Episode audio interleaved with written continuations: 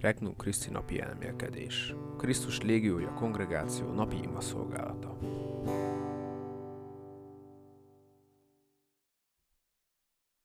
Még sok mondani valóm volna nektek. 2023. május 17. húsvét 6. hete, szerda. János evangéliumából 16. fejezet. Búcsúbeszédében Jézus így szólt tanítványaihoz. Még sok mondani valóm volna nektek, de nem vagytok hozzá elég erősek. Amikor azonban eljön az igazság lelke, ő majd elvezet titeket a teljes igazságra. Nem magától fog beszélni, hanem azt mondja el, amit hall, és a jövendőt fogja hirdetni nektek. Megdícsőít engem, mert az enyémből veszi, amit majd hirdet nektek. Minden, ami atyámé, enyém is. Ezért mondtam, hogy az enyémből veszi, amit majd hirdet nektek. Bevezető ima. Uram, kérlek segíts, hogy higgyek benned. Hittem legyen egyszerű, erős, és vezessen nagy lelkű önátadáshoz. Hadd ismerjelek meg minden nap jobban, és így egyre inkább úgy gondoljak és cselekedjek, mint te. Kérés. Uram, növeld bizalmamat a Szentlélek együttműködésében. Elmékedés 1. De most még nem tudjátok elviselni. Hitünk nem az értelem ellen irányul, azonban nem is az emberi értelem egy egyszerű levezetésének a következménye.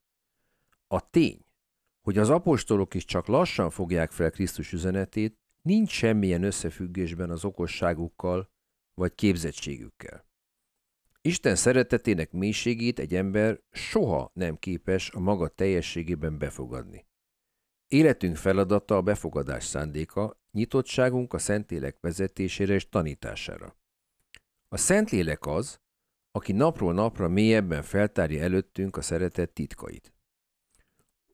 Amikor Simon Péter megvallotta, hogy Jézus az Isten, az élő Isten fia, Krisztus így válaszolt neki.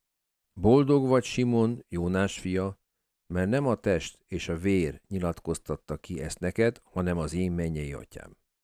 Máté evangélium a 16. fejezet. A hit ajándék, amit kérnünk kell. Amint az apostolok befogadták a szent lelket, képessé váltak Krisztus üzenetének fokozatosan egyre mélyebb megértésére. És ami még fontosabb, hogy ezt meg is tudták élni. 2. A lélek azt fogja mondani, amit hall. Az atya, a fiú és a szentlélek három személy, azonban egy, te, egy természetben osztoznak, és így cselekedeteikben is szétválaszthatatlanok. A Szentlélek cselekedeteit soha nem lehet Krisztustól elválasztani. A Szentlélek folytatja a megváltás művét. A lélek azt mondja, amit Krisztustól hall. Mennyire figyelmesen hallgatok a Szentlélekre? 3. A lélek elvezet majd titeket a teljes igazságra. Mindazonáltal jól lehet a kinyilatkoztatás lezárult, tartalmát tökéletesen nem merítettük ki. A keresztény hit feladata, hogy századok folyamán lépésről lépésre fölfogja teljes tartalmát. A Szentélek az, aki bevezet minket az egyházon keresztül a teljes igazságba. A Szentlélek segít bíznunk az egyház tanításában, és ő az, aki megajándékoz minket a bizalommal a szentségre vezető úton. Föl kell tennem magamnak a kérdést, mit teszek azért, hogy növekedjek Isten kinyilatkoztatott igazságának befogadásában? Beszélgetés Krisztussal. Uram, vezess be egyre jobban igazságodba. Add, hogy igazságodra hitem alázatosságával válaszoljak, és képes legyek szent akaratodnak alávetni értelmemet és akaratomat. Elhatározás. Ma különösen összeszedett leszek az imában, és figyelni fogok a szentélek sugallataira.